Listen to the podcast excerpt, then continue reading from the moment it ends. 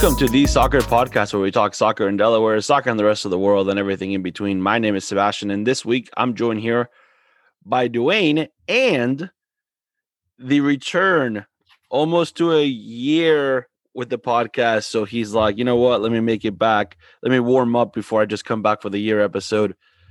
Coach Anthony is on the podcast again today. What's going on, everybody? What's up, Dwayne? Coach Anthony's got to get that FIFA 11 warm up in before he uh, Yeah, gets ready for the. you don't want to. You don't want to pull something right before you know. yeah, exactly. All of a sudden, like five minutes into the uh five minutes into the year episode, we got we got the fingers rolling for the sub. Uh-huh. Fourth- Yep, fourth that's right, that's right. Getting up with the sideboard. Yeah. I'm getting my high knees in on the sideline. That's right. That's right. Um, so Dwayne, we kicked off with the Diamonds this past week. Um, last Saturday we had our we had our home kickoff. Uh, what'd you think? Um. Well, first shout out to Out of the Ordinary Catering and Mini Melts for coming out and right. supporting. You know, a little bit of promo for them, but thanks. Shout out to them for supporting and you know making sure everybody went home fed. Um, but I thought the game went well. I mean, it was a level we were expecting to play at. I think like the level wasn't too high. It wasn't like super low. I think it was right, right what we were guesstimating we were going to be playing at, and I think we reacted well. Um, I think there was a little bit of nerves there. You know, first team putting on the diamond shirt, not really knowing what to expect. A lot of players playing together for the first time, but I mean, we played well. Um, it was a pretty even game for the most part. Yeah. Then we made some combinations. We scored a goal. Uh, there's some things obviously we worked on in training this week to get better, but I mean, I think I think the good thing is we can only go up, right? Yeah, that's right. Yeah, I mean, I think ultimately, um, you know, obviously, as you mentioned, there's a lot of nerves. A lot of players had never played together before, so that that played a part. I think, um, we all didn't really have an idea of what what the level was gonna was gonna really gonna look like. So now we know that we a need to step our game up a little bit to be able to be more competitive. Um, and you know, ultimately the result was tough, but I think we'll we'll be able to pull through. So we got a game on Sunday. Um, and then we kind of start this like weird like marathon, like almost almost feel like a European team playing Champions League and the and the regular FA domestic Cup. league, the FA Cup, the League Cup, the uh, EFL Cup, the Carabao Cup, and all the other cups in the world Playing combined. playing games all over. Yeah. What was it? Uh was it Tottenham or Liverpool a couple years ago that they had uh they were playing in the Club World Cup and also Liverpool. had Liverpool and also had like an FA Cup or League Cup game at the same time. Yeah, in two different countries. Yeah, like had to play their either the ball. same day the same day or the day after or something like that and they had to basically play with like their U23 team. Yeah, it was. Yeah, it was Liverpool. Yeah, so we, we we're basically that at this point. We're Liverpool. Hey, it's a good. Hey, it's a good problem to have, I guess. Yeah. When you get to that level, you have two games in two countries at the same time. Yeah. You must be pretty good. So yeah, so um the crowd was was great, almost like 150 people out there watching the game. Um so it was it was awesome to see that many people out there. So yeah, it was a good time. I'm excited. I'm looking forward to to Sunday, uh spending Father's Day at a soccer field. I don't think it it I mean it just it, it is right up my alley at this point.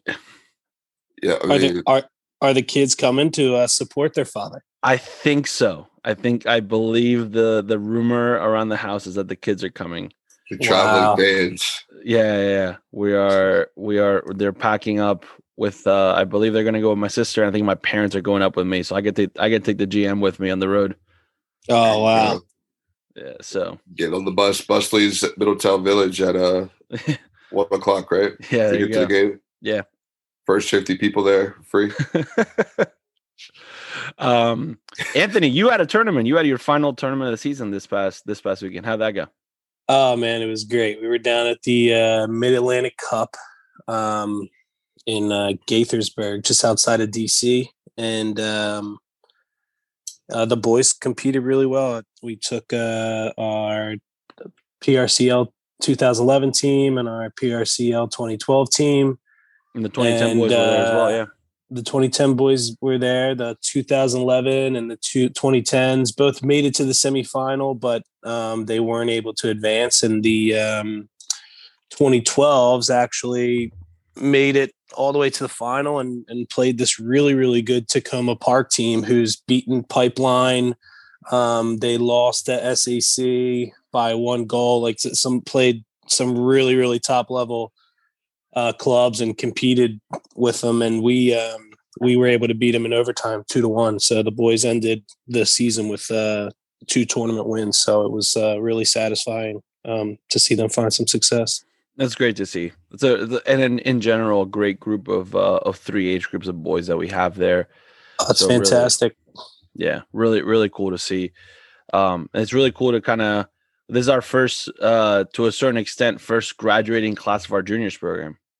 Uh, yeah, it is. It is. Um, and it's exciting. Get every single 2011 players returning to the team. Um, we're up to 28 players for that age group.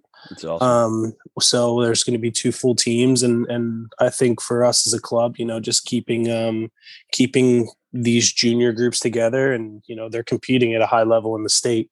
So keeping them together is is really going to be pivotal for um, for our club to you know kind of grow and, and get bigger, especially at the 11 v 11 side. So great, soccer Dan's gonna have his hands full. That's right. He sure is. He's going to love that group, though. It's a great group of parents too. So awesome, awesome. Speaking and then Soccer Dan, what? He's got a tournament this weekend. That's right. You and so, oh uh, yeah, Soccer Dan and Josh have a tournament this weekend. That's right. Yeah, I forgot about that. They do. It's up in Lancaster. Yeah, it's the Mid Atlantic Cup, but the PA edition. exactly. Exactly. The APL edition. The APL edition. That's right. Um, yeah, so they're they're going up to a tournament this weekend. So some late tournaments happening for our teams. Um, so high I think, school boys tournament. right. our teams. And I think you're I think you're going up, right, Dwayne? You're gonna go and support the 06 boys. I'll go, yeah, I'm gonna go rock out with soccer Dan. Make sure he, you know, doesn't lose his temper, throw any yeah. chairs. Yeah, right. yeah, gotta, right. It's gotta be bittersweet for Dan. This is gonna be his last uh his last little tournament with those 06s that he's had for so long. That's right. I'm hoping the kids know. If not, they're about to find out. Well, no, listen, okay. yeah, I'm pretty, I'm pretty right. sure they, they, know. They know. that would have been like spoiler alert. Boom. I'm pretty sure they know. They must have known seeing him get introduced to the 2011s and all that stuff. All that's time, true. So. Yeah, that's true. That's true. Yeah, fair enough. Fair enough. Um, they do anything. They better go win that tournament for Dan. That's, right. right. Yeah, and his um, beard. do you think if he wins a tournament, do you think we can get him to like just shave his beard altogether? I think we got to get an agreement with his team. Actually, I mean, no. They, Actually, no. Keep his keep his beard. Shave his head. Shave his head. Just go bald. Bald ha- with, with the giant beard. They have to do a Gatorade bath if they do. Oh, like that's that, gonna be that, literally only one kid on his that. team that's capable of lifting the Gatorade cooler. All right, multiple Gatorade bottles bath. How about that? That's gonna be one sticky beard, man. You could be getting home some flies get in there, some cicadas are gonna be in there. um, all right, Anthony, and you got camp starting on Monday. Oh my goodness, yes. Camps, summer camps are back.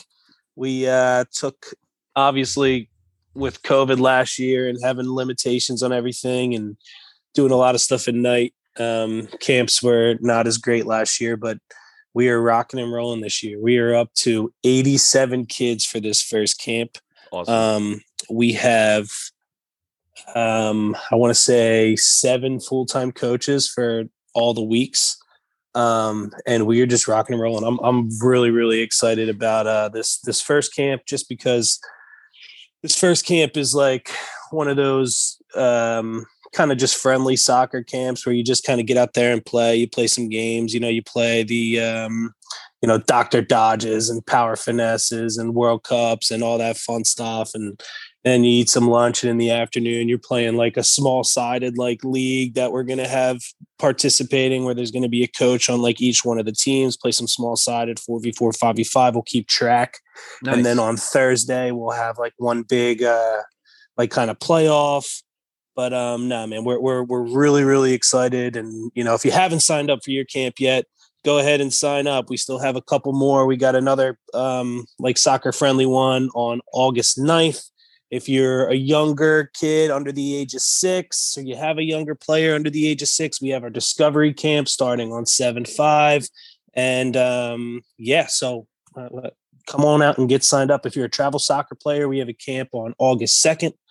Um, so And we you know, got the come on out and get camp. signed up. Oh, we do have the Diamonds camp. That is uh, 719. Yeah, that's right.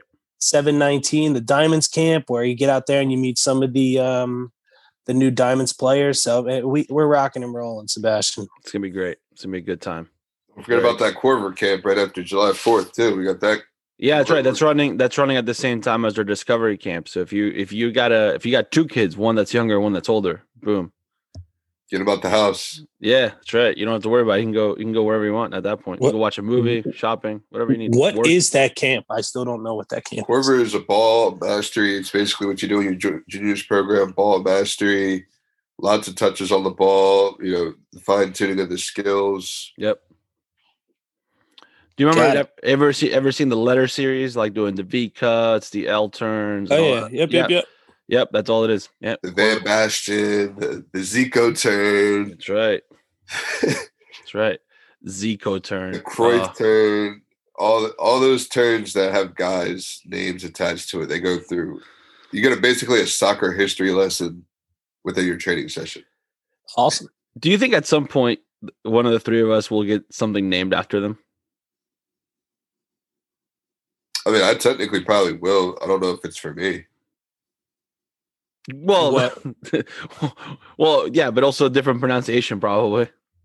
I mean, I have like you know, I mean, there's like five Dwayne Henrys, so like I'll take dibs on whatever one gets something named after him. Oh, I thought you were talking about like I thought you were talking about like the Henri or something like that. Oh no, the, d- I'm talking about the Dwayne Henry that's from Middletown that played Uh, baseball. It's like oh, I'll okay. open up like a baseball park and I'll I'll call dibs on that. the dwayne the dwayne henry that cures something in science uh, medical in the medical field you'll take credit for that one too Yeah, well, I found out there's a Dwayne Henry Jr. that plays basketball now. So when I type my name into Google, I'm not the first person that pops up anymore.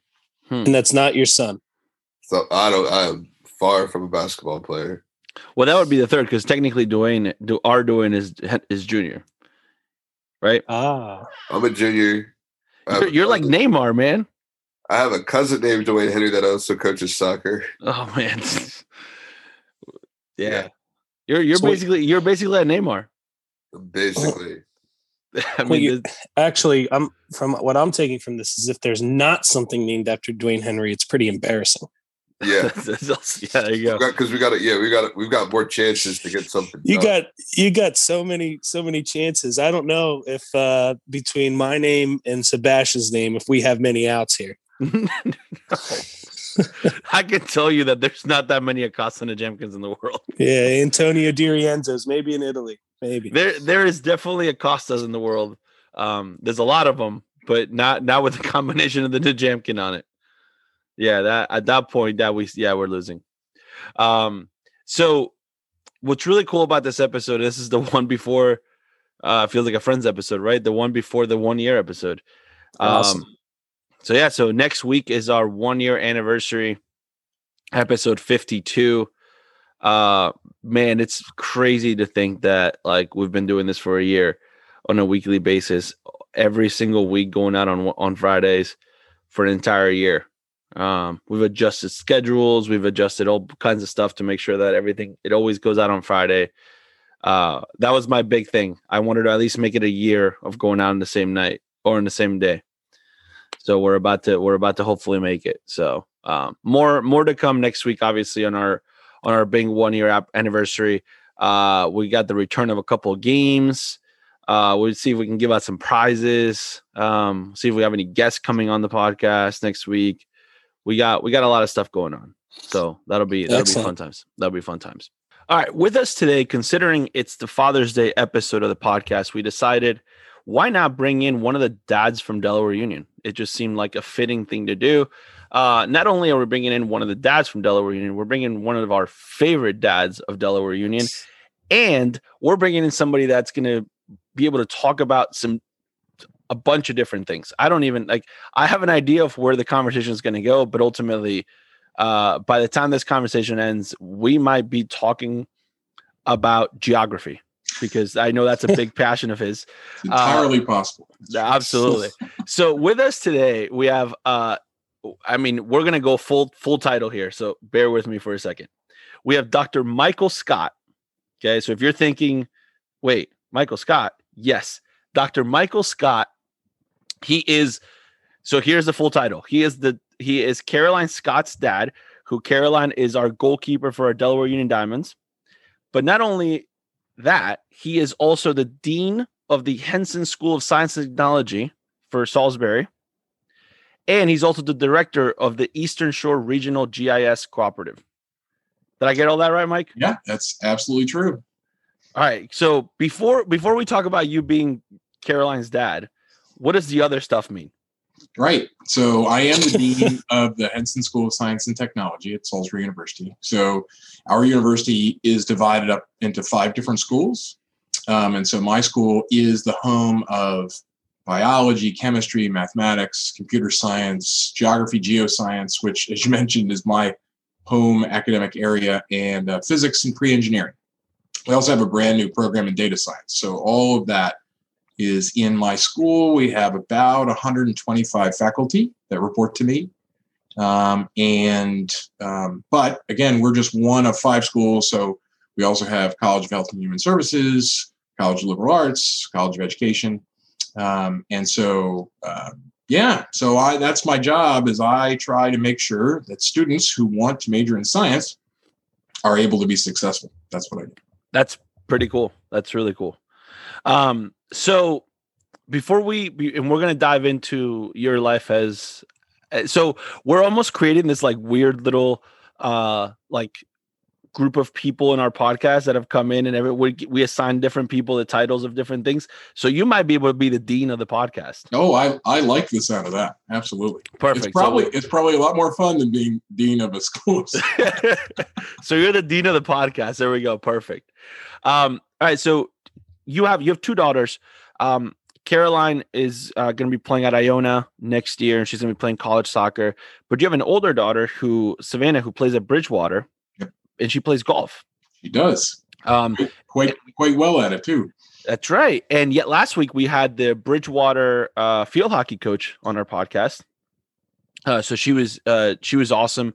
Um, but can you talk about the recruitment process uh, for both Caroline and Savannah and how different the the recruitment processes are, considering that a you're dealing with not necessarily like golf is in an individual sport, right? There's mm-hmm. a team element to it, but but it's an individual sport.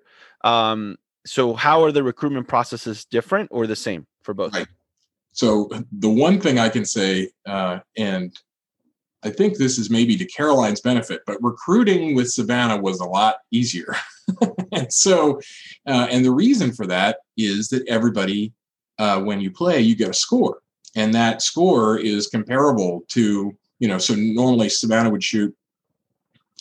Uh, let's see, when she was coming out of high school, she was probably shooting around a 78 to an 80, give or take, which is quite good. There are a lot of people who never get that low, so quite good. But but when you go to look at and the the schools that you're interested in attending, they all post all the results of all their tournaments, um, and so you can see what um, what how she measures up. That's one of the best things about recruiting for golf, and one of the troubles of trying to recruit for a sport like soccer is that you're trying to figure out how your talent level matches up with the school that you are trying to go to. If you are you know if you are essentially overqualified for the school certainly you know and you fall in love with it then great good for you there's a lot of that that goes on. We could talk about that at salisbury. We've got a fair bit of people who probably could have gone um, to uh, uh, division two or division one school but chose salisbury. So we could talk about why they might do that right? Right. So um, but for um,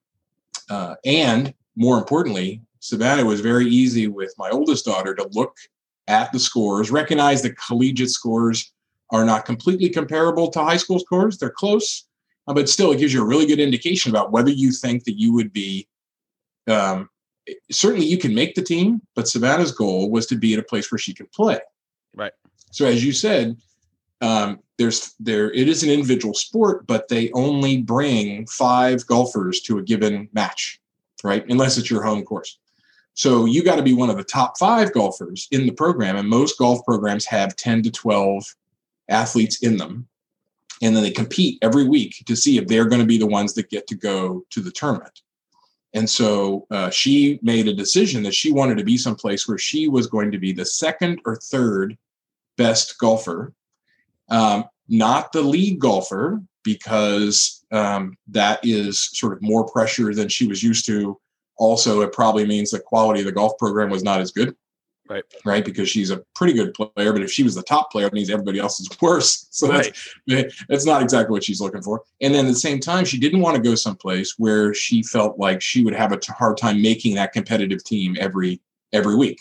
Right. So she could have gone to schools that were more competitive, but and they would have taken her, and they certainly were interested in her, but um, she didn't think that she would be able to play. And then the last piece is that she's very focused on her academics. She knows what she wants to do. She's excited about school. Um, and when we began looking at different types of programs, D1 and D2, we we uh, we toured some of those, and and you can see the level of dedication, the sort of um, feverish level of dedication it takes to play Division One athletics. Um, she's like, I need to be able to walk away from this thing if school becomes too important to me. Right. And she didn't feel like she could do that um, at a division uh, higher than D three, and so that's what she did.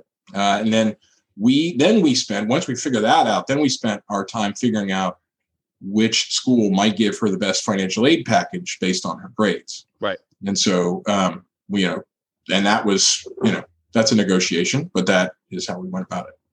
and it's interesting because ultimately like that there's a little bit of a there's there's a there's a similarity there from a soccer standpoint too and this idea that and we talk to we talk to players all the time of, of this idea of like uh, oh i want to play college soccer okay well what does that really mean to you because Yep. you listen I, i've said it before if you want to play college soccer i guarantee you i can find a place for you to play college soccer you Absolutely. might not you might not necessarily like the school, you might not necessarily like the program, but if you ultimately want to play college soccer, there is a place for you to play college soccer. No question. Everybody, if you are on, that's what I would suggest. Like for Delaware Union, particularly if you are on the uh, A team, right, of any club.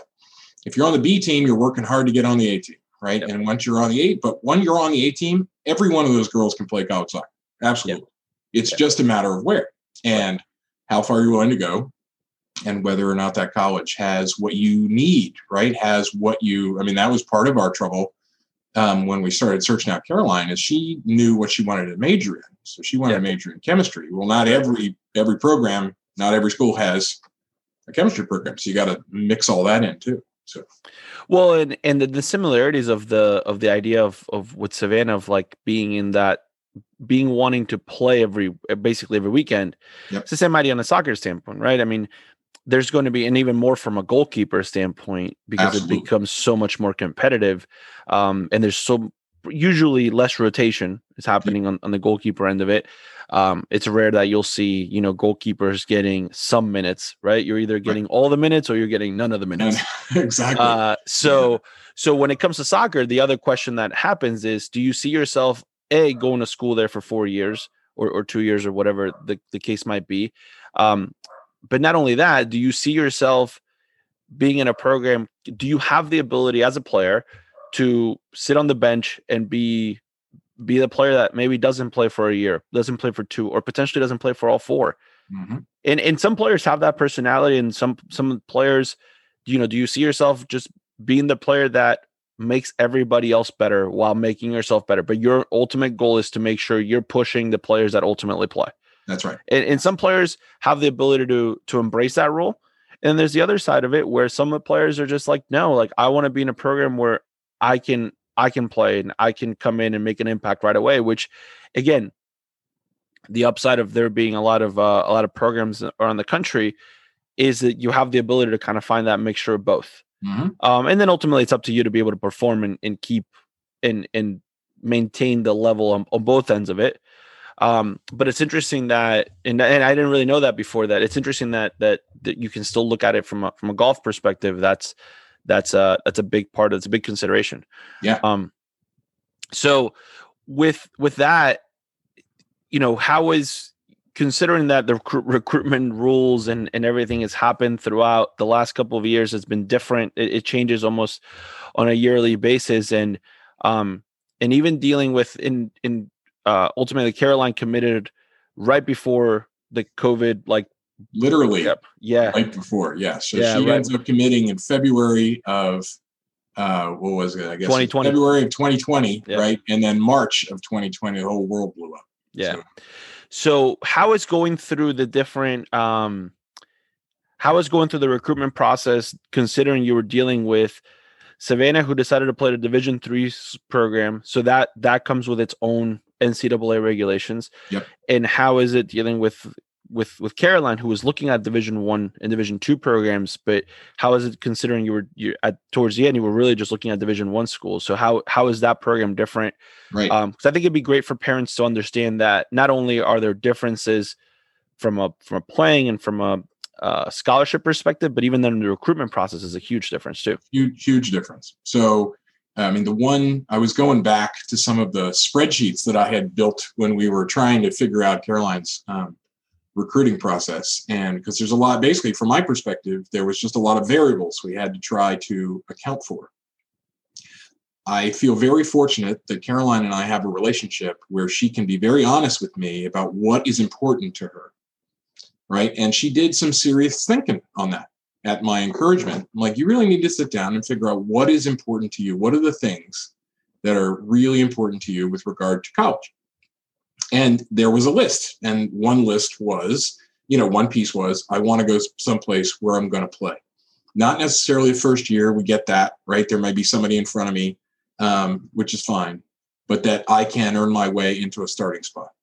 Um, preferred D1, um, but of course was willing to look at anything, right?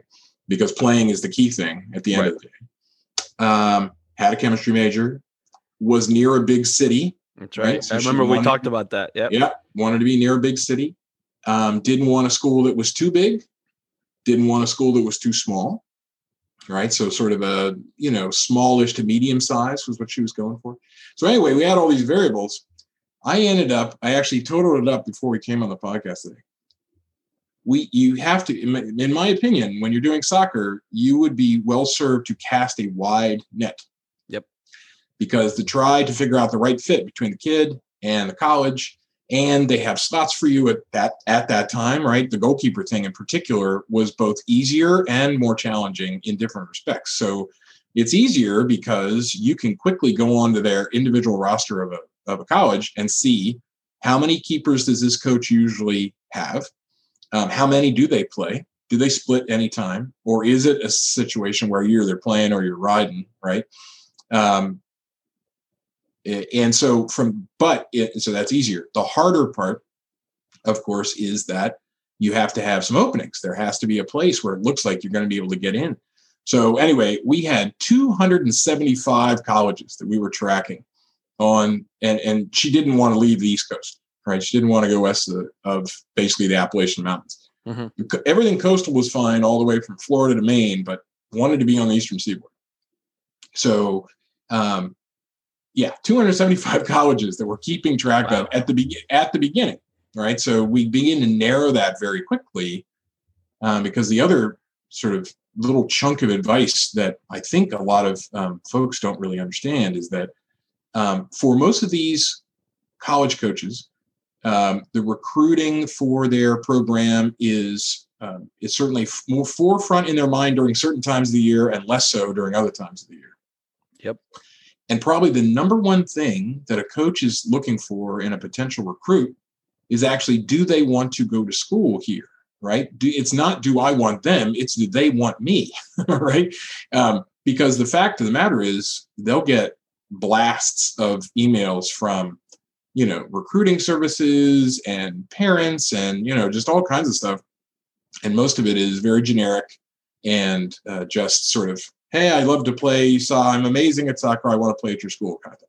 So the coaches often are looking for clues as to actually whether they are interested that student potential student is interested in them. Uh, because trying to recruit somebody that is a good talent that you think would be a good fit but isn't interested in playing for you is a waste of their time. Oh yeah. Right? And they have they don't have a lot of time. They have to shrink that down. So um, being able to um, contact those coaches with um, messages emails in the beginning um, with very tailored emails to those individual coaches about why it is that at X university I want to come play. Um, and then listing all the things that you've accomplished and why, you know, why you think you'd be a good fit. But um, yeah, the the the desire for the student to go to that college we just can't understate enough how important that is. And we've had that we've had that either when we've done um, the the college workshops with either aspi or with delaware union and or even the the college coaches that we've had on our podcast the the feedback that we that we get that ultimately gets passed down to the to the players is that a college coaches can read through a copy and pasted email right? They can they can easily read through that. Yeah. Hello coach. my name is exactly. And i would like to play at insert here, right? right. Um, I would be a great fit for your your program. Right. um, but not to mention that, like just the idea that it, it almost seems like the other way around, right? It almost seems like the schools are, you know, sometimes when when players are younger and um, there's this mentality that you're going to be and, and and partially it's I think at times it's I, I, blame it on a little bit on the media on the on the idea of movies that that pop up that like Absolutely oh well someone's just going to magically find me at the soccer field and say oh hello. Nice to meet you. I have uh, noticed this amazing talent that you have. I want you to come play for me. Exactly. how is it that no one has figured this out yet? You should come play at the university of north carolina in That's chapel right. hill like the the, uh, the, diamond in the rough myth is yeah, very much a myth. So. absolutely. It, it it usually it the reality is is that most of the time it just takes hard work and and grinding it out, right? Grinding it out, absolutely. So so this mentality sometimes that we have that like, oh well, if I play really well, a college coach is just going to come and find me. Uh, no, not really. That's usually probably the opposite of what's going to happen because usually, if the college coach looks at a player and they're like, "Oh wait, like uh, he or she plays really well. Like I'd, I'd like to wait, but there's no information on this player. Oh, well, that must mean that this player is not interested in my school. That it, that player is already committed to somewhere else, right?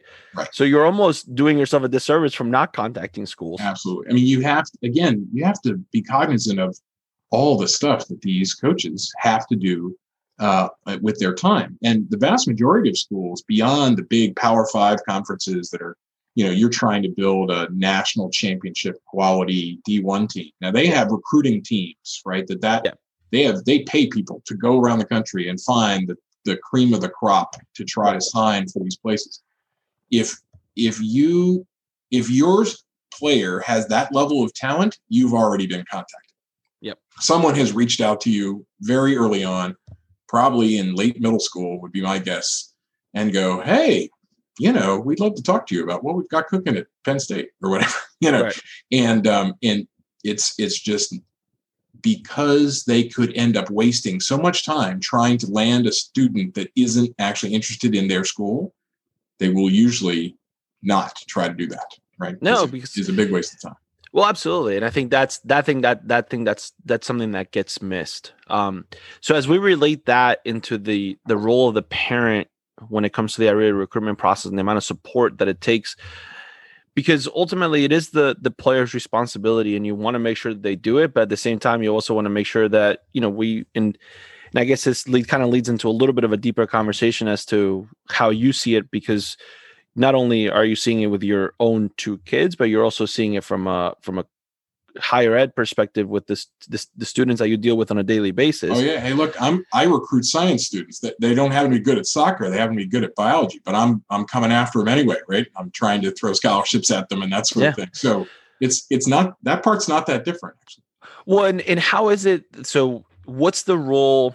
What's the role of the parent versus the student and especially this new generation. And I've dealt with my wife as she she works at the University of Delaware, and she talks about how this new generation views their their parents and family members as partners right. instead of the idea like of where maybe me and Anthony grew up with the idea of helicopter parents, right? It, where right. where it was almost like a fight of like, no, leave me alone, like uh of hovering around us. Now it's the idea of like a partnership, right? Like, mm-hmm. and I've heard it from multiple people on on a the college side where a parent will contact a school going like, why isn't my kid in this class that they signed up for? Or why is it or um, even further, recent college graduates that might apply for a job and not get the job, and the parent is contacting the employer of like, why didn't my kid get this job and you're like what like, Who are you? you're an adult like i'm not talking to the parent if someone's applying for a full-time job Yeah.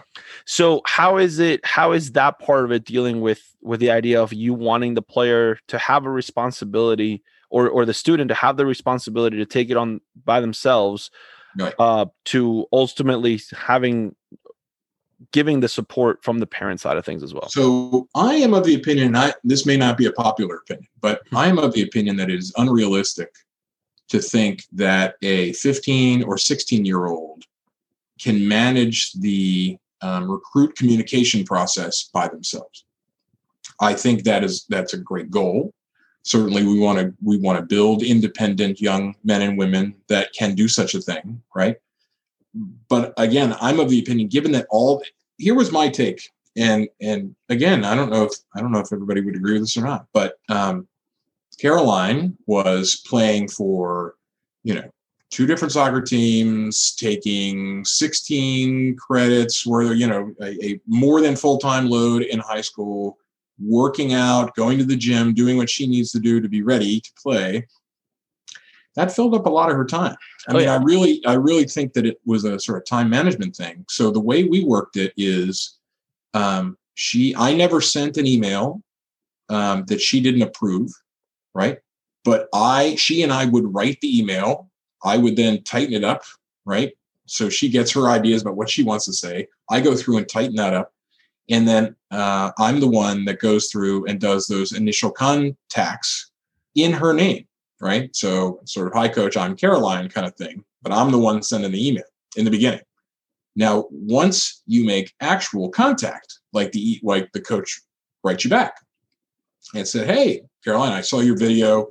Um, it looks really interesting. I'd love to talk to you more about what your interest might be." Then I'm out, right? So then the conversation shifts, and that is uh, the responsibility of Caroline to have that conversation with the coach. And now, normally, when when she did that, I would be in the room. We'd have the phone on speaker, but I'm silent. My whole goal there is just to listen to what the coach has to say, so Caroline and I can debrief after about what sort of what, what were they trying to say versus what they actually said, right? Right. Trying to read through the lines about things because they just don't have a lot of experience with this, right? And so it's I think it's unrealistic. I, I think the partnership aspect is a, is actually a good and healthy place to be with this, but you do have to learn of when to let it go. Right. so um, uh, it is a uh, at some point, indeed, the student has to be able to take responsibility for their own life, right, and the actions they need to take for that life. Um, uh, but in the initial stages, um, if you are leaving it up to your child, um, a lot of it's just not going to get done. It's just too much work. Right? Well, It's well, not only that, I think it's also like, and I've and I've seen it now with, and Anthony might be might agree with this as well. Coaching high school soccer, the this idea that students don't know how to write emails, right. right? Oh, they you- they don't they have no idea. Like, like oh, I have an email address, but I don't check it. Well, wait a minute, like, hold on, because that's that's like, personally, I'm not gonna a give out my phone number often uh and b i'm not going to sit here and try to text you back and forth it's but but this well, idea not, that not until now. Once you get to that point, oh yeah now you're in a conversation, right? Well, so right. now you're having a real conversation about whether I could come play at your school. But before even when we're dealing with- email was the thing. For oh sure. absolutely yeah and then you're dealing with high school students that like i just i just don't think that that skill is necessarily being passed down and and i'm not and, this is not a blame at the at the k through 12 system because it i, I know there's a lot of priorities and and maybe mm-hmm. emailing etiquette email etiquette or email functionality is not a priority and that's perfectly fine but at the same time then that's ultimately the main con the main point of communication that has to happen to get to the next level speci- specifically as a sport. And actually no it's i think it, it goes even further. It, if you want to communicate with a college right like yes you can you can pick up the phone and call somebody which again the, the younger generation doesn't necessarily feel comfortable doing either Like they don't do that either, right? Right so but you have to have the ability to email somebody it's not Mhm. like oh mom oh dad or whoever can you can you call this this school for me Right. that I, am going to be the one that's going to be moving to and living by myself and and ultimately supplying my own food for the next four years, right? Yep. So I think, I mean, Anthony, do you see it the same way with with In- students not being able to like interact? Well, I, I'd say in terms of email, I think it has a lot to do. They all have emails, right? Whether it's at AOL, they, they needed an email to make their Instagram account at some point, right? So they all have an email. When they're I given one for school too.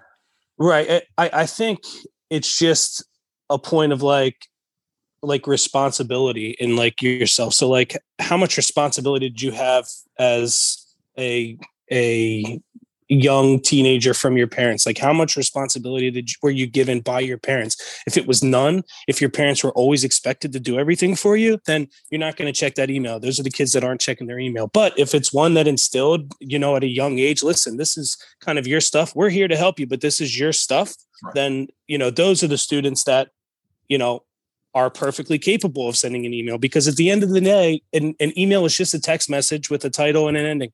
That's all that that's all that it is. So it really just comes down to laziness, laziness, and how much are you willing to put forth that effort to get the email back.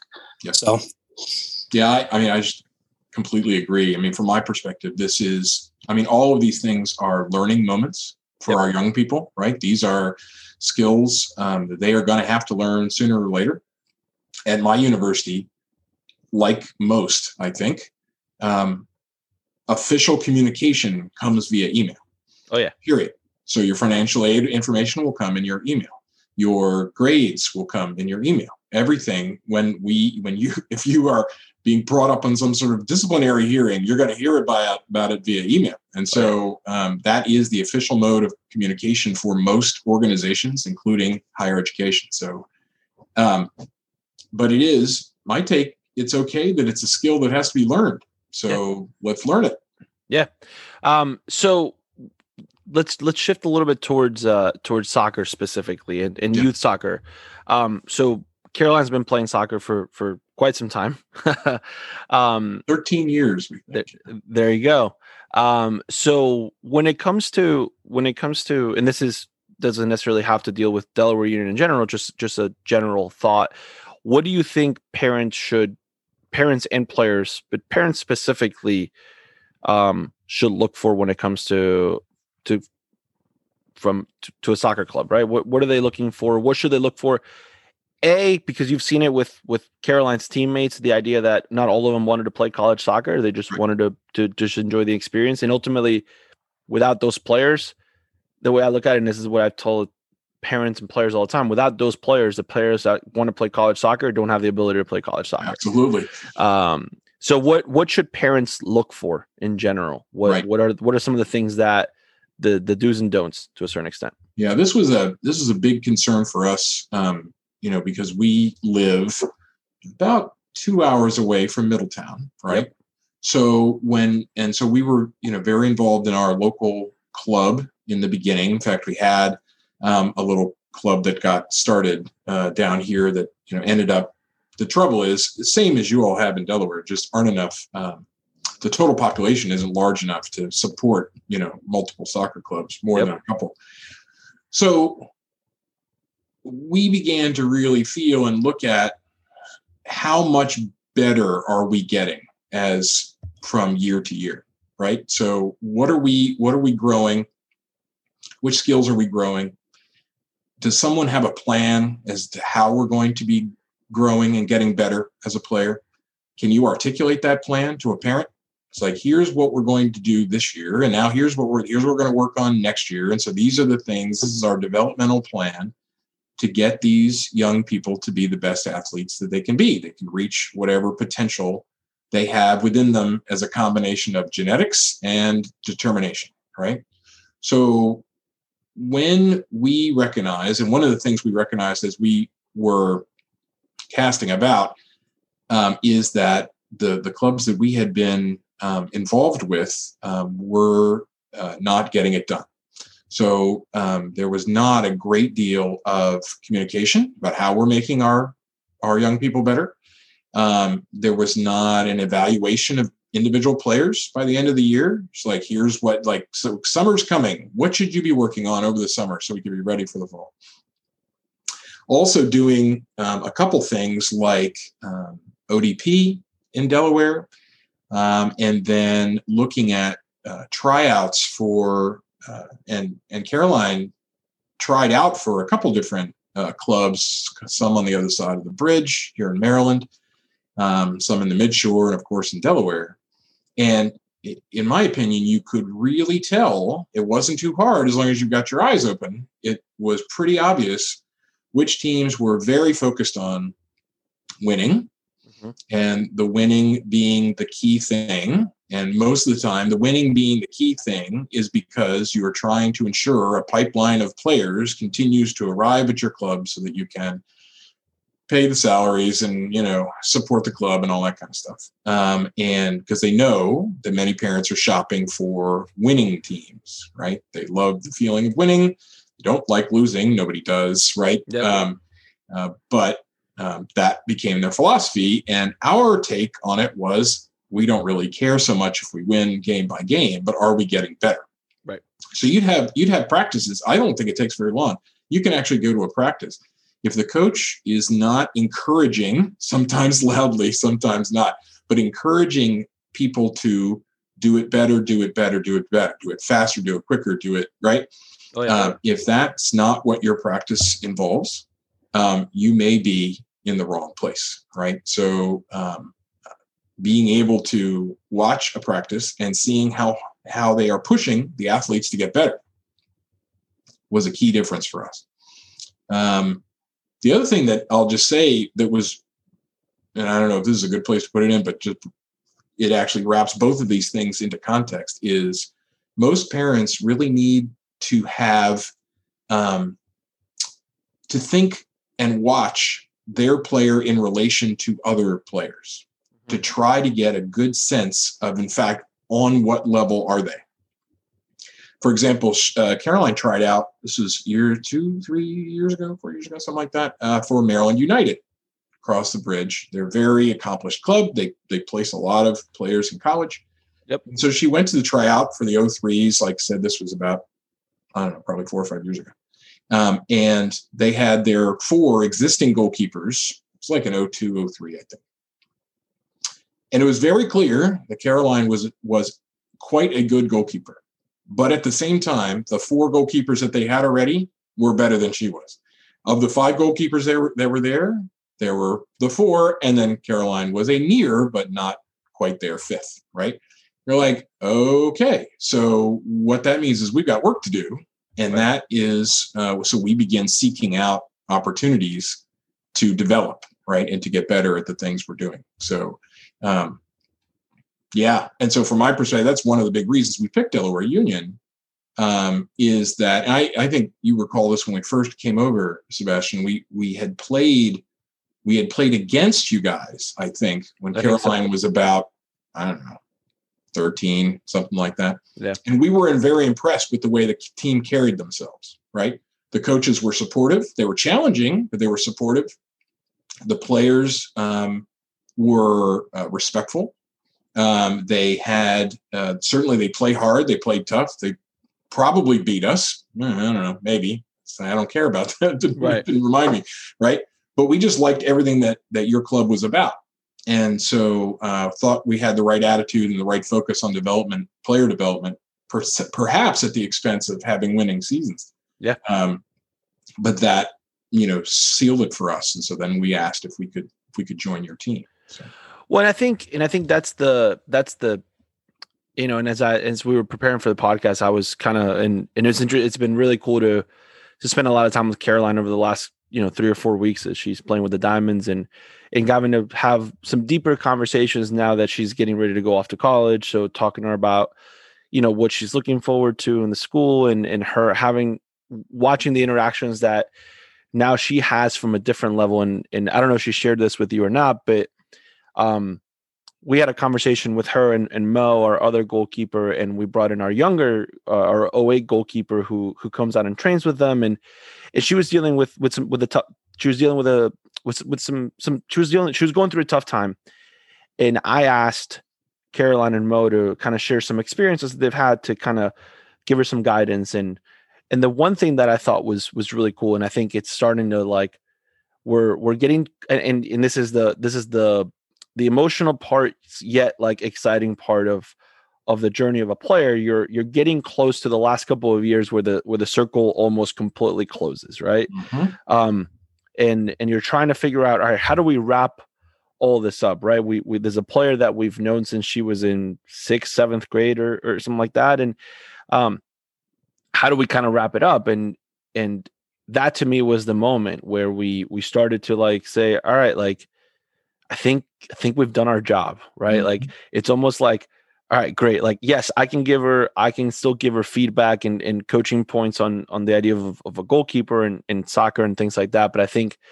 from the the human development part which is a huge piece for us in general it's not just the idea of how great can we make these soccer players but can we make sure we have better mem- members of society right can we mm-hmm. make sure that like we we develop people that are going to be respectful and just really good teammates um because i think sometimes that gets missed um uh, yes you I always agree. have you always have to have the competitive player that's almost to a certain extent mean on your team somewhat quote unquote you know we can use different words for in that in that but but i think i do think that there's there's something to be said about just being a really good teammate and and that's something that that we've been able to develop not only with with Caroline and her age group on our team, but with Caroline's situation specifically was the fact that she was one of two goalkeepers since she since she came to our club. And mm-hmm. and and obviously both goalkeepers had different ambitions and both different both goalkeepers had different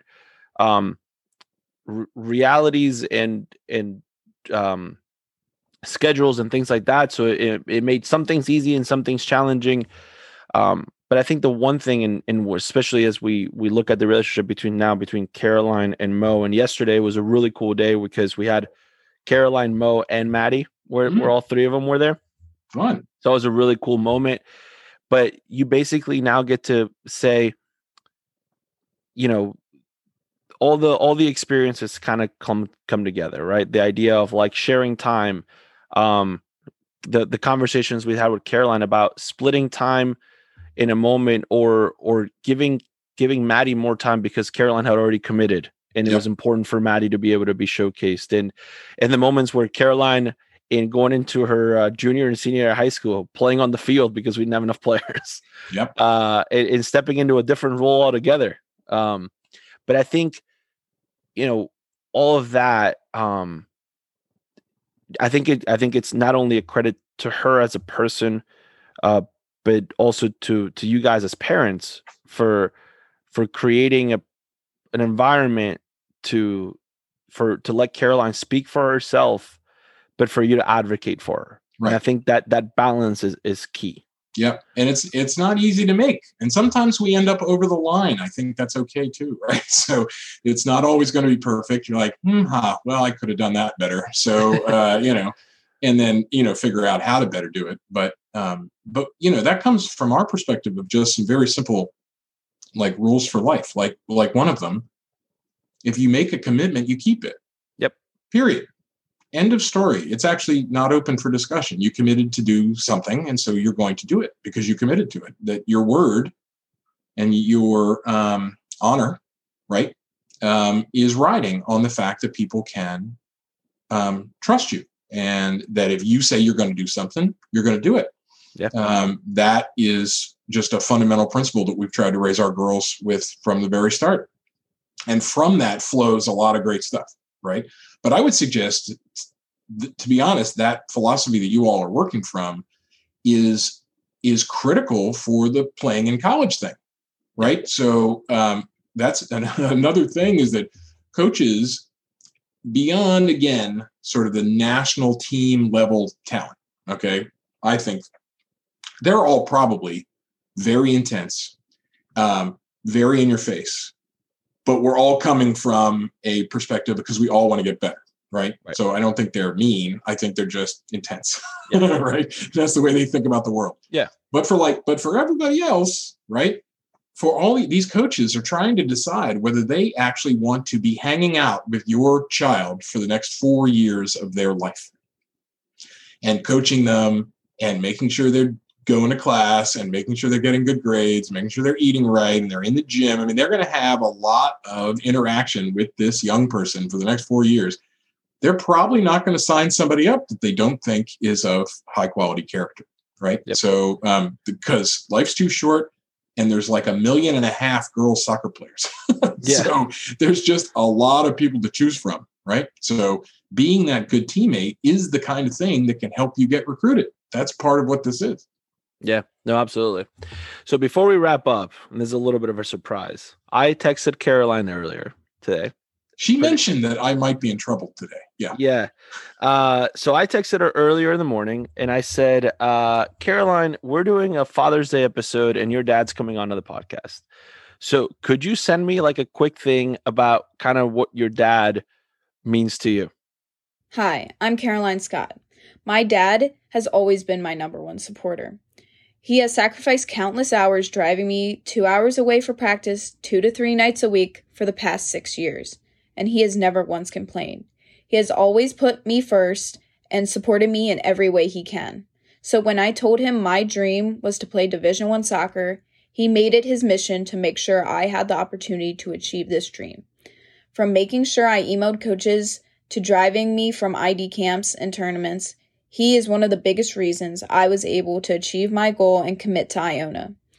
My dad means everything to me, and I am so thankful I have someone like him by my side, helping me achieve the goals I set out for myself. Isn't that something? That was pretty that's, cool. That's fantastic. That was that's great. That was pretty cool. Yeah. Um, sorry to kind of put you in that emotional spot, Mike, but uh, I figured I well, figured... and what's the funniest part about that is if anybody knows Caroline, right? Caroline is not a mushy person, right? No, that's just no, not. No. that's not how she runs her life. No. So, um, yes, that's really special. Honestly, as most goalkeepers. Yeah, right. No, well, and you all know um, to play that position in particular, you got to be a little, um, a yeah. little not right in the head. Yep. I tell her that all the time. But oh, it's yeah. a good way, dear. A good way oh yeah, and and and I think that's the that's a really cool thing. And and again, I'm I I have a really close relationship with with Caroline and Mo, and and obviously I've known them for for a lot of years, and and having to train them and, and things like that. And I think that's the that's a really cool thing, and and we've developed this relationship with with both of them that a I can be hard on them when I need to, but mm-hmm. I think at the same time like it's different than when you're coaching field players at times. When you're coaching field players and you're giving them feedback, you almost want that like that like automatic feedback response back, right? With right. goalkeepers, it almost becomes different because there's times where you're literally coaching to the back of their head, depending on where you are, right? Like I like to stand behind the goal sometimes. So they're focused on the game and I don't expect them to turn around and look at me. I, I, really don't like because I know they're focused on the game. So it's the idea that like if you're just getting a little bit of a head nod or a thumbs up, like that's good. Like that's mm-hmm. fine. And there's gonna be times where you're just gonna like say it and just know that it kind of sinks in, but like it, it's not going to automatically happen. I think we've gotten to that point um over the last couple of years with with both of them where I just get to just make my make my coaching points and things like that, and just you know kind of hope that they sink in, but hope ultimately realizing that I know they're hearing me. Mm-hmm. And I think that's uh again, I think that's a that's a really cool thing. And um, see, Sebastian, you're you're going to be a great dad of teenage girls. See, I mean, I got I have yeah. I have one daughter, so we'll see. Now, I, with my son, I'm not entirely sure what's going to happen. We'll, we'll, see how that goes. we'll see how that goes. Whole, considering um, I don't coach boys often. Right, throwing uh, throwing the advice out there and hoping it sticks. Um, that's pretty much how it goes. And come to find out, it actually does. That's uh, in the long run. They are listening, and they are paying. It. Actually, they're paying way more attention than you think they are. Right. Absolutely. So we're trying to model the kind of behavior that we want to see in our children. And they pick up on all kinds of stuff sometimes that you don't even notice. Um, and uh, but that yeah don't don't expect an immediate reaction of like oh yeah dad you're you're right about that. That's not going to happen. If you need if you as a parent need that kind of positive feedback your teenage years are going to be your kids teenage years oh yeah. going to be very long. Oh yeah. Uh, no it was really interesting. Um mo mo actually had uh had a moment a couple weeks ago where she was like, "Hey, by the way, like I was doing this at training or something like that," and it, like it brought me back to like three years ago when we were doing something, and like, oh, that's what Sebastian meant. And I was like, Right. great. I'm glad it was the long, the long, the lo- that's that that's that long con uh uh coaching point, right? Just it, take, it takes three years to sink in, but it That's finally right. sunk in. Um We're playing the long game here. Oh, that's right. Absolutely. Uh, well, Mike, it, it has been an absolute pleasure and an honor to have you on the podcast. You and I have had many conversations via email, um, in person. Um, and I just want to say thank you not only for for for uh, letting us have the experience with Caroline over the last you know five six years, and then but also for answering the uh the things that won't get missed that won't be that will, don't go that they're not missed are um the the late night emails in Virginia hey uh Mo sick and Caroline play at 8 a.m in the morning 8 a.m and you're responding back uh yep she'll be there. We'll be there. uh that the that all that goes you know honestly that's not that's not taken lightly. Um we we really appreciate that and uh and the feedback. I think that's that's one of those important things. Sometimes um we hear the bad but we don't usually we we we we almost live in this philosophy of no news is good news Right. um so when we do have people that provide us some feedback and and even and even some things that just you know the food for thought kind of thing is is always is always taken um and evaluated because ultimately it means it means more Mhm. at times so um i just want to th- thank you Yeah. really just I You're really welcome. appreciate it Well, I said our experience with this whole thing has been tremendous. Um, and I think it shows. I think it shows in the programs. I think it shows in the growth of the club. I think it shows um, in the interest that everybody has with being part of this successful organization. Right. So I love the fact that we're we were able to play a little tiny part of it. That's awesome. all right thanks mike Yep. Thank you. Take care, everybody. All right, we're moving on to the Euros because that's happening right now. Um, it literally is happening as we as we speak. We're watching uh Sweden Slovakia. Um, so, but so what th- thoughts in general on the Euros before we kind of like dive into some like very specific topics on the Euros? Thought thoughts on the Euros? How good do the Italians look? Are we kidding me? I mean, sure. I, I'm not. Yeah, I mean, yes, they they look good. Like they they they. It looks like they're they're they're finally maybe back. Uh, They're different kind of finally back. They're they're restored. They, well, they brought back them like ancient center backs that they have, Bonucci and Chiellini. They're like 50 years old, still balling back there. Well, Chiellini just got hurt in the last game too, so Yeah, we'll he see. only lasted. He only lasted like 20 minutes. We'll then he was- see. He had then he like his out. moment of fame where he was called off or called for a handball goal, and he he celebrated pretty hard. But uh, I don't. He was he off the one pretty pretty soon after that. Where they were like, VAR said, if you handball the ball and score the goal, you, it's no goal. That's like the new handball rule. Yeah, Exactly. if- yep. If actually, actually, at, at any point leading up to the goal, if there's a handball involved, the goal does not count. So they said if if that handball that he did would have fallen to a different teammate, it would have counted as a goal. Oh, really? Yeah. Isn't that the most insane rule? Because, like, for me, I'm not reading the FIFA laws of the game. We know. We took a. We took. We we did a. We did a laws of the game quiz one day. I've know that. playing soccer long enough. I know the I know the rules, but like with that stuff, it's like, what are the rules? Are I- there? Uh, it seems don't know. like There- it there's seems no- like the handball versus handling is is changing. I mean, almost every year Daily. now, and and it's and all of them are just to protect referees. Well, I mean, there was a there was the there was the handball. There was a the PK that was called yesterday in the Ukraine North Macedonia game, um, where the North Macedonia player like he's he's in the wall of a free kick and he jumps up and he puts his arm up against his face, and it like it rebounds off of his arm. Um, so that one was a to protect your face anymore. Did I miss that rule too? now head the ball, man. Shoot, they have they have the 2011s and the 2012s who aren't allowed to head the ball. They have they're calling handballs on our guys who try to protect their face, and they're So not even allowed to. You know, so Yeah. They're neurologically protecting themselves. yeah, exactly. Um, so I mean, ultimately, I think France and Belgium are still the front runners, in my Oh, opinion. abs- absolutely. Anybody touching I- France's midfield, you get you No. break the lines there. We'll see what happens. Yeah. And I, I saw this is Pogba and Kanté haven't lost together ever in an, in an international game. oh, great, Fantastic. It's fantastic. like a I saw that the other day on Twitter. It's like, wow, Yeah. that's pretty Tell impressive. Sebastian, man, you need Pogba in transition. You better tell your manager that at Manchester United. Stop trying Man, to and- play tiki with Pogba. Let that boy run. and with with with Belgium, it looks like De Bruyne and uh, Hazard are starting to get healthy. They both played a full forty five yesterday. Yeah, I mean that changed the game yesterday. I mean, It did, Belgium, I- Belgium, Belgium, Belgium's down one nothing to Denmark. Obviously, an emotional game for Denmark with everything that happened with Christian Eriksen and and that that that in general. Let's take a little side note on that. I mean, that in general, I think shocked the world um a lot. Absolutely.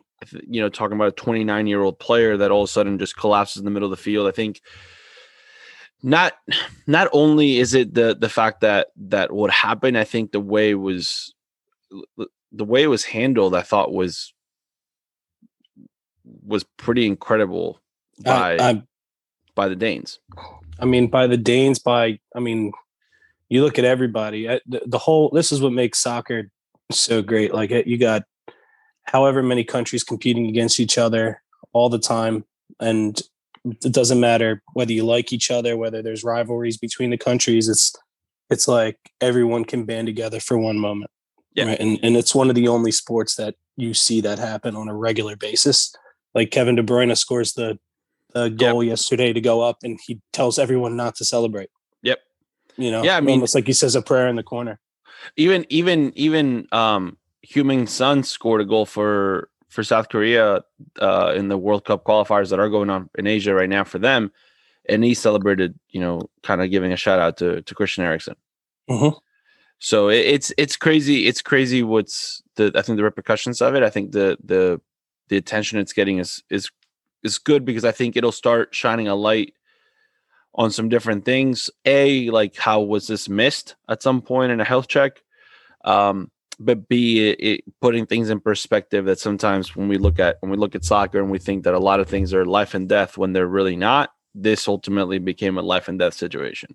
Right. Um, so it puts some things in perspective. So I think that that I think is is is powerful. I think hopefully my goal is that it reaches the the youth level of the game. You know, it, it puts things in perspective at the youth level um, to realize that it is just a game that we're we're we're talking about just kids enjoying it and having fun and, and being active.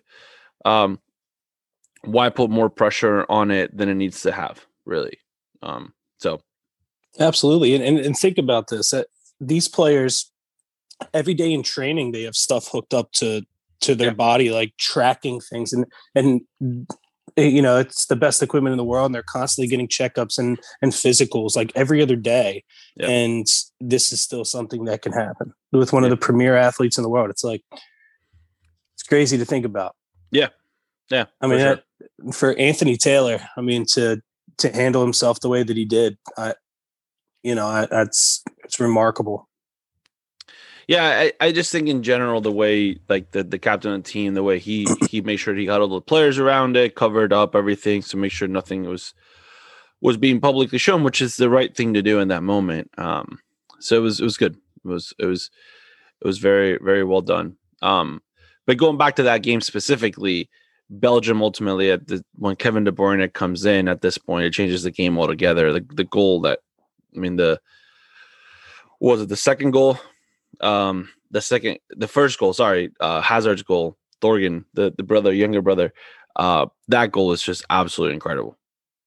It's the ball he plays to to give the pass yeah that was that was the first goal. Yeah the first goal was was unreal.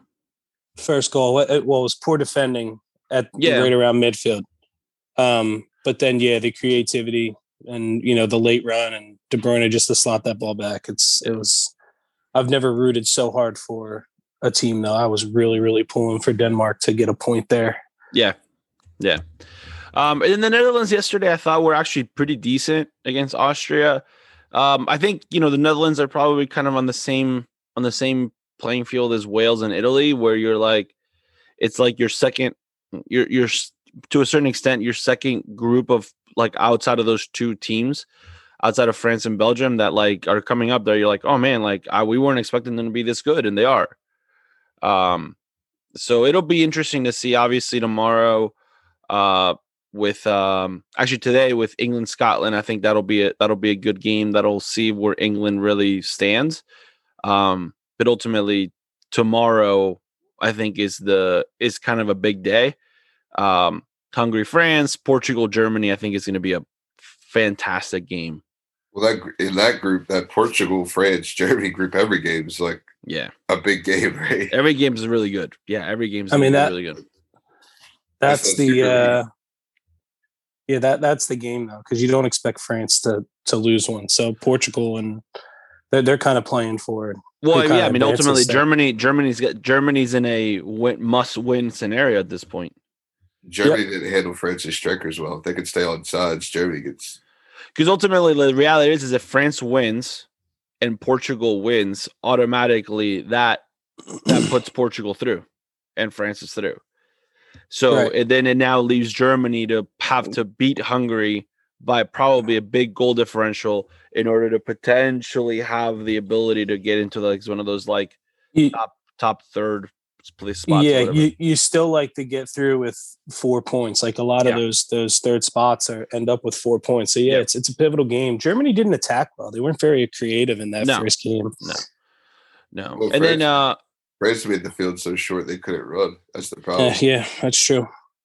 And then we got Spain, Poland tomorrow, which I think will be an interesting game considering that Spain again when they played Sweden um was a weird game. Like they they held so much possession throughout the entire game, but ultimately didn't really they created a few chances here and there, but but it's it's strange when you're not really playing with a true with a true center with a true forward that can like cause damage. Yeah, and and from Poland, Poland normally competes really well in these type of tournaments, right? Like they defend, they have a great striker. Yep. And I kind of thought losing to Slovakia was kind of an upset. It was. It so, yeah, so now upset. they're on they're on the front. Uh, you know, was, I thought it was kind of between them and Sweden on who would kind of find a way to advance there. So now this is a massive match for Poland. Well, and I think that's going to be the interesting thing because Poland's going to try to probably play on the counterattack, which is probably the easiest way to play against Spain because you just just sit back and let them get numbers forward that don't really do anything, and then just go out their center backs. Like just just yep. go, just go in the counterattack right at their center backs. So yeah, so it'll be an interesting game. Um, the Copa America is also going on, by the way. Uh, just to everybody. Hold on, Anthony. Did you say Poland has a really good striker? Yeah. You mean like they have a great striker? I mean, I, I, I, when I was speaking of that, obviously Lewandowski is a great striker. When I'm speaking of that, I'm saying, oh, like I, I just have to process real teams, quick. The, these teams, like uh, if you look at like who competes well in these group stage tournament type settings, it's always a team that can defend really well and has yep. like an absolute stud number nine. Like, yeah, and that's what Poland has. Put, put put some respect on his name because Spain doesn't have anybody on that. I just said I think Poland can get through. That's enough yeah. respect as it is. Why are you two yelling at each other? Isn't criticizing me sure, for no reason. Making sure Robert got his respect. Gonna, we made it a year. We made it a year with like very little arguments in the podcast, and all of a sudden it's all gonna fall apart. Dwayne, Dwayne's lucky I'm not on the pitch this week. he's he's lucky I'm not on the pitch this week, Dwayne. Oh man, we almost made it a year before everything started falling apart. Feels good to uh, be back. Yeah, yeah, yeah. Bring the drama back. We needed the we needed the angry Italian back in the in, our, in the podcast. See, the Italians won one international football game, and they're out here. Yeah, yeah, yeah. First of all, first of all, they're unbeaten in the last twenty nine. So let's get there. Let's put some oh, respect oh, on the Italians. Dwayne. Oh my god. What did there you play? South Macedonia, East Macedonia, West Macedonia. the Macedonians are making moves now. All right. Pandev, man, Pandev. oh, Panda, Pandev's out there rocking the receding hairline, killing it. He, oh, he's killing it, man. He's he's actually he's he's he's awesome. Thirty seven years old out there, just showing people how it's done. Him and Ronaldo showing show exactly the same. right? There's your two pictures of two 37 year olds, Cristiano oh, Ronaldo Oh, my goodness. and Pandev. Different different animals. It, it's almost looks like Ronaldo's 10 years younger than it almost looks like actually no. It looks like Ronaldo's 37. It looks like Pandev is 57. Yeah. Pandev just looks like he's just been beaten up by life at this point. Life, life Yeah. is what life is winning. He's losing. yeah. He's actually, you know, at Uh. the press conferences, he's had one of one too many of those cokes that Ronaldo passed on. That's what it was. Yo, did you see the guy from Ukraine? Like So the Ru- Russia the was it Russia? Was it Russia? He brought all the? Heinekens and all the Cokes back and was like, "Hey, I'll take the sponsorship deal." Yeah, he started drinking in the middle of the. He said Yeah. you lost four billion. He was like, "All right, I'll get you guys four dollars back." yeah, I mean that was a big thing uh, that that like really just popped up. So if you missed it, um, Ronaldo sits down for his press conference before the Portugal game, and uh, he stares at two bottles of Coke and a bottle of uh, water. He moves the two bottles of Coke completely out of the frame of the camera at that point, and like grabs the water bottle and like slams it back on the table and says "agua," and just like Yeah. and and which is absurd the way the market reacted but i think even for my own entertainment all the memes on twitter of him putting the different type of stuff up there like Yeah. how he puts the wine bottle up there and then he puts like the picture of his wife like there's there's some funny memes going on about what he actually pretended to put up there It's interesting. It's interesting that, like as you said, right? It's interesting that the market just completely collapses. Like Coke loses four billion dollars because Ronaldo says, "I don't drink Coke anymore." It's, it's oh no, I find it disrespectful that they put beer in front of Pogba though. no, it was Heineken 0.0 or whatever it is. It's the non-alcoholic Heineken. Oh man, it's still disrespectful. Well, maybe even more disrespectful it was the non-alcoholic Heineken. Oh, you you're not allowed to drink beer because of your religion, but here, let's put the 0.0 beer. It's not alcoholic. You can still have it. yeah, I still never really understood that in general, but that might be a different conversation for a different podcast. And then with his luck, with his the luck, the they- Heineken thing. with Is his luck, Heineken- labeled wrong. are they are they still the uh, like lead um thing for the champions league heineken Yeah, Yeah, that's the world's beer. Yeah. Got it. Heineken's like that beer you can drink and like universally, like everybody will accept it. Uh, I, I next, ne- I'm I'm thinking. Listen, I got. I'm gonna make a play, and Anthony might like this. Uh, next next Champions League, I want the uh Peroni. Peroni. Oh, there you go. There you go. Bring I a little like it. Italian into it. Bring the bring the Peroni. Peroni like it. commercials. Maybe I'll bring the Peroni to the podcast. I don't know. The year long podcast. Oh, perfect, perfect. Because by that time, Italy will officially be the number one seed going through into the uh into the group stage or into the knockout stage. They'll go. have their one seed locked up to Dwayne's displeasure. And uh just make everything full circle. Could you imagine if the Poland Poland beats Spain tomorrow, and all of a sudden it's Spain Poland in the next round? Uh, you two are just gonna go at each other at that point. I'm rooting for Poland. I don't know how this started. Um, I'm an American. I'm, I'm rooting for U.S. Gold Cup. That's all I'm. That's what I'm focused. on. That's, my, that's what I'm Gold Cup. focused on. Gold Cup. Gold Cup. Hey, All is right. there a way the last the last podcast I was on, um, we Yeah. did our uh top eleven or our starting eleven. Is there a way to find out who was the most accurate on that starting eleven if we go back Oh yeah, we to who beat Mexico? Yeah.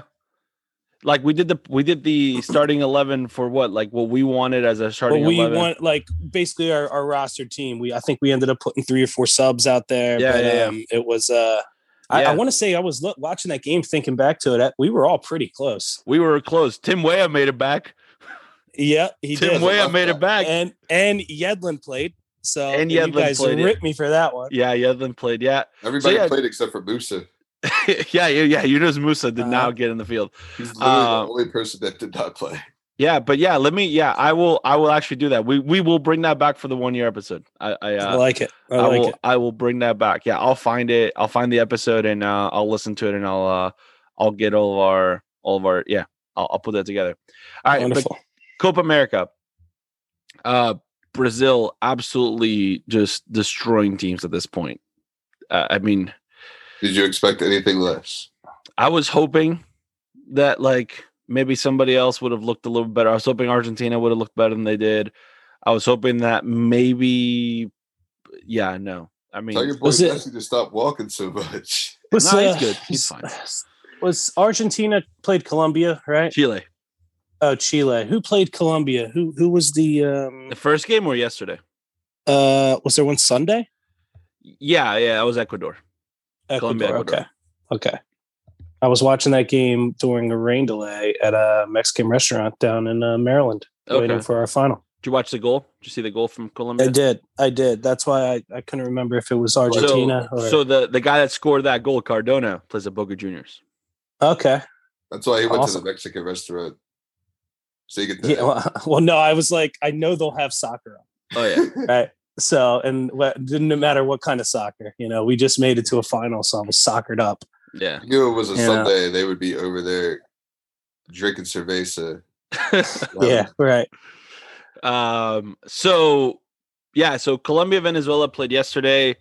Uh tied 0-0. Brazil won 4 nothing yesterday. Um so Brazil's automatically into the next round cuz the Copa America does two groups of 5 and the top 4 make it. So you have Mhm. to be really bad to not make it to the next round. You Right. don't get invited to the next tournament if you don't make it to the next round. I mean Which is how it Bolivia. Bolivia Bolivia is probably the weakest team on the on the South group cuz the South group is Paraguay, Bolivia, um Paraguay, Bolivia, Argentina, Chile and Uruguay. That's the that's that group. So that's pro- that Bolivia is the weakest team out of that group and then the other group is Colombia, Venezuela, Brazil, Peru and Ecuador and ultimately it'll be between Venezuela, Peru and Ecuador to fight it out to who's the who's who's the to lose it out. to who's yeah two out of the three two out of three are making it one's not. We'll see who how it goes. But today uh big game chile bolivia and ultimately probably one of the most exciting games um this is exciting matchups in general.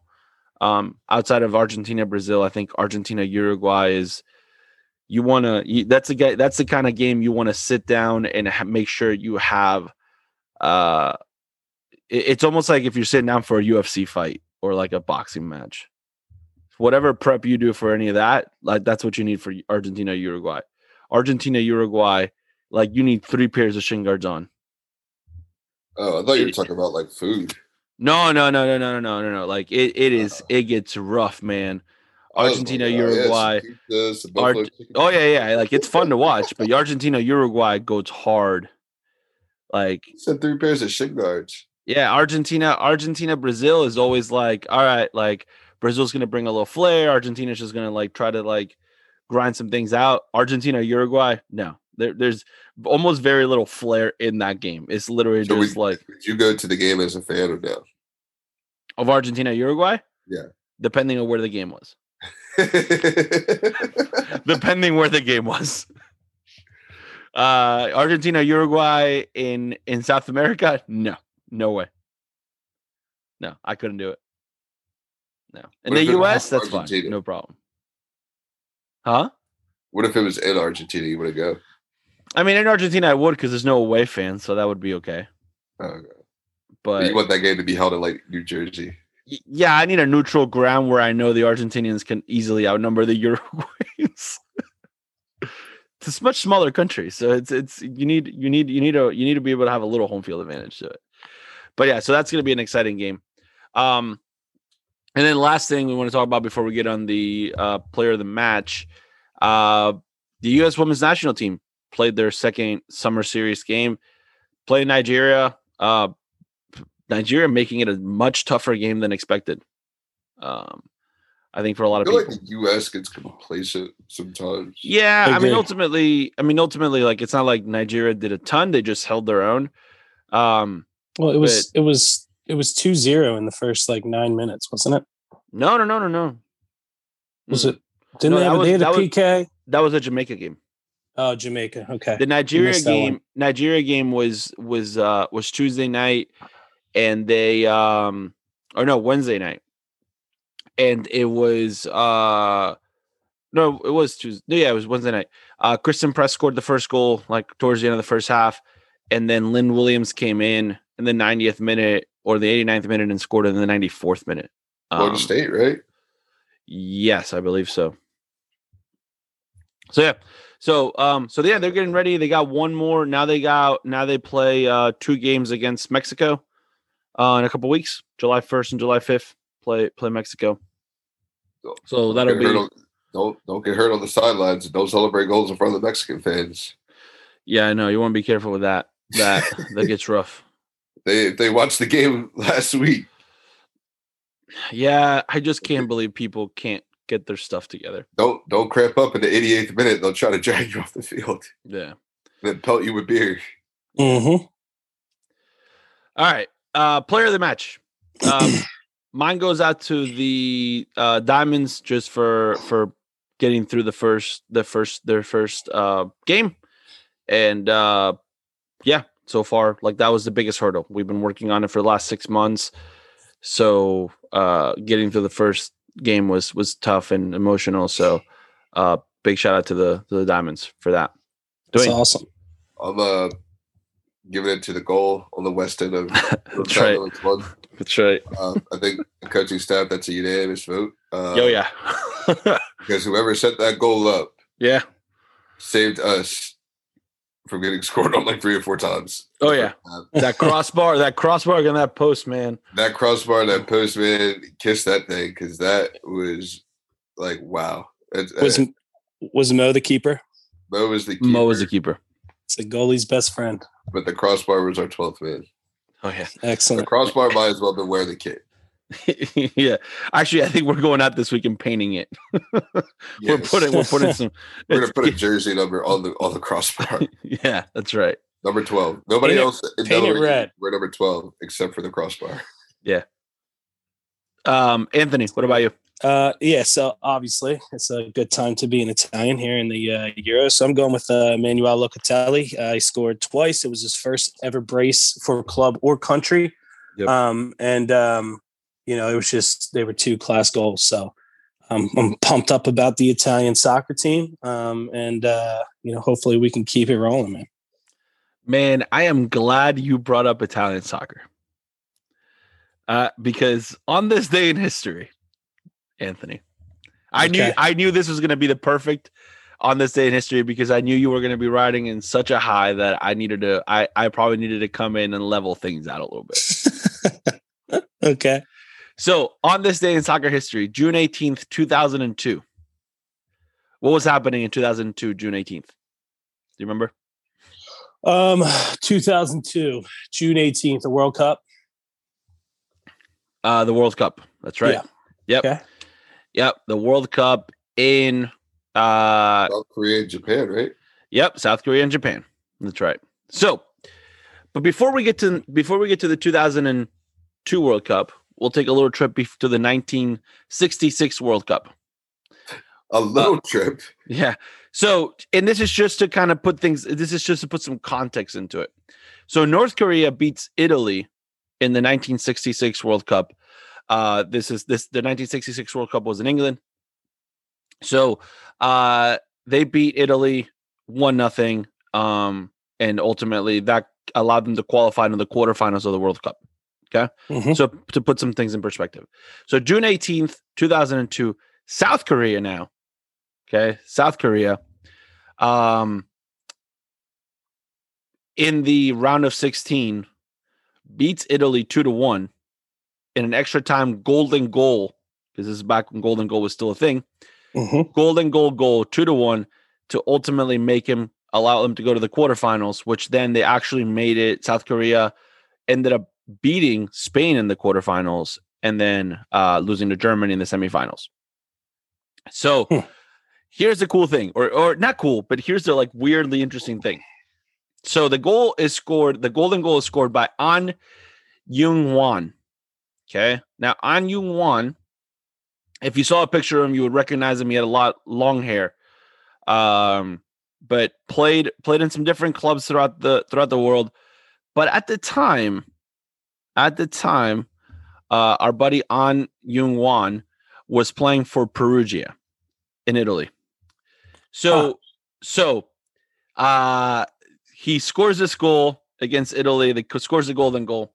So, what does the uh, president of Perugia do? Cut him. Yep.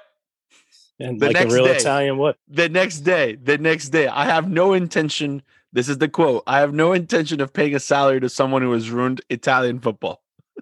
I love it. Right, and, and rightfully so. Rightfully. I love it. That is Rightfully so. extreme pettiness, and I am here for it. um, who's the MLS commissioner? Don Garber. Yeah. Use that executive power next uh, next time the World Cup rolls around. If there's a guy in MLS that scores on us, get him out the league. Get him out. Get him out. I love that. Well, listen, make sure that I am on this podcast come July 9th on and, and we'll go back on this day in history too. Okay. All right, sounds good. yeah, are we taking a trip to 2006? What's that? Oh, you darn right we are. And it All just so happens to be a Friday. Oh, That's does it really? Oh Yes, man, I'm gonna try to find something else. But yeah, but I thought that was really interesting. Like I again, mean, the that's pettiness, awesome. the pettiness of like you get knocked out of the World Cup, and you're gonna Yep, cut this yep. guy just out Four of years just, of misery versus your two games that you're actually going to do something. just Exactly. pure. That's just pure Italian pride of just like It nope. sure is, man. It Oh, sure man. is. Talk about that. Don't talk about that goal in the locker room. Yeah, That's yeah. right. Yeah, I know. All right, yeah, that's uh, awesome. fair play of the week, Dwayne. You can go first. Uh, my favorite play of the week is actually going to go to our guest um, daughter, Caroline Scott. Um, had a tough match on Sunday, but um, you know, talking with her and some of the other players um, that have been on the team, you know, just you know, reassuring, not like everything's good, but just reassuring, you know, the process is there. They see the value, Yeah. they understand, and just you know, being supportive as well. So shout out to Caroline Scott. Awesome. That's great. Uh, Anthony. Um, so fair play of the week, and we're talking about somebody that's helped you uh, through coaching in a tough time. Um, so I mean, it, there's a lot of coaches that have helped me along the way, and I've been blessed to uh, been blessed to kind of have people like you, Sebastian, people like you know Ian Hennessy, um, people like John Barry, Tom DeMatteis.